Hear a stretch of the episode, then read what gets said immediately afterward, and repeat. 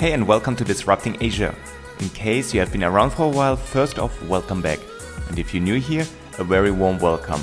Disrupting Asia is a platform that connects innovators, changemakers, and entrepreneurs from all around Asia. Follow us for daily updates on www.disrupting.asia. Subscribe to our podcast. We're on every major platform, including iTunes, Spotify, and Stitcher. And head over to our Facebook page for daily updates. In this week's episode, we talk about trainings and workshops for your team. Are you offering training, coaching, workshops, or similar to your team? If yes, when was the last time you actually conducted or arranged a training? Or do you stick to a regular schedule even? Satisfied employees are not just there for the income. And that's unfortunately a point many companies don't understand. As glamorous as it sounds to work for an up and coming company, say in the tech industry, Employees will soon lose the excitement working for you even if you pay them above average. It's simple. Employees seek for challenges and want to grow further as professionals. So, the big question is how do you make sure your employees will receive further training? Yes, a good salary is very important, but so is the further education of your team. In order to keep your employees and maintain a low turnover, you, as the CEO or owner, have to put in the necessary effort into creating an exciting learning and development environment. Arranging workshops and seminars are not only helping your team to grow professionally, but at the same time, you're creating an interesting and vibrant working environment. People will be more competitive and hence will create better results for your company. While some of you may get goosebumps now, it's easier than you think in terms of arrangements, and the sooner you start, the sooner you will see a positive outcome. Now, how to get started? First, we need to have a dedicated person or even team that is responsible for all aspects concerning training, learning, and development. I'd suggest you appoint a person within the HR department to take over the responsibility of a learning and development manager. Depending on your expectations of the job, as well as your company's size, you may even want to create the position and hire a learning and development manager, rather than just appointing someone who probably has enough work on their plate already. This learning and development manager or L&D manager then has to work with your department heads and supervisors to create training calendars. I'd suggest you look at a few major topics and create numerous smaller trainings for the next 12 months. Then set fixed dates for these trainings for the next quarter, but keep also topics ready for the remaining nine months. Within the next three months, you will get enough information and data about areas and topics that may require additional trainings. So, once you're done creating the training calendar for the next three months, make sure your L&D manager will keep it public and transparent. Send emails out to your department heads and tell them to inform their teams accordingly.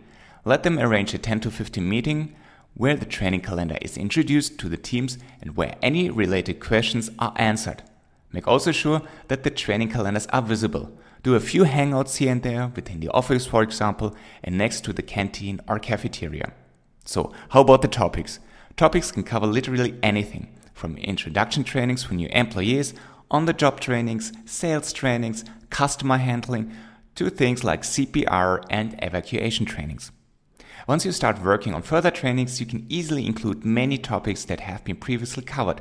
In addition, you can also add refresher trainings that you can conduct two or three times per year. Depending on your industry and or the topics you want to have covered, you may want to look into hiring a consultant or trainer that has a specific expertise and knowledge you require. Say for example you want to boost creativity, you may want to hire a Lego Serious Play facilitator or a personal coach that can help your team to start exercising and start informing about proper nutrition.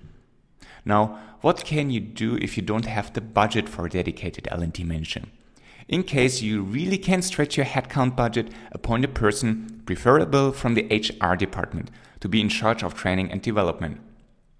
As mentioned earlier, don't have too high expectations from that person if he or she already has other responsibilities.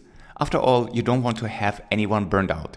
Also, don't appoint someone with the empty promise of getting a promotion that he or she may anyway never get regardless of how good they perform. If there is only a handful of employees at your company, you as CEO, director or owner should be in charge. Another option would be, again, to simply hire a training and consulting company, but that will cost you easily thousands, if not tens of thousands in fees, speaking you really need to sit down and start creating a training plan. The trainings.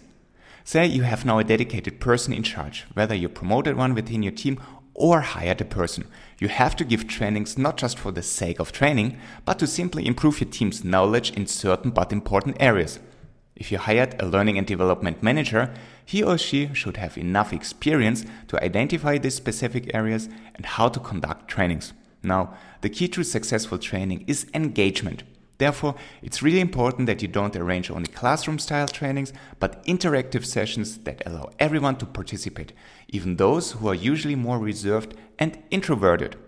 Everyone needs to get a voice and needs to be part of the conversation.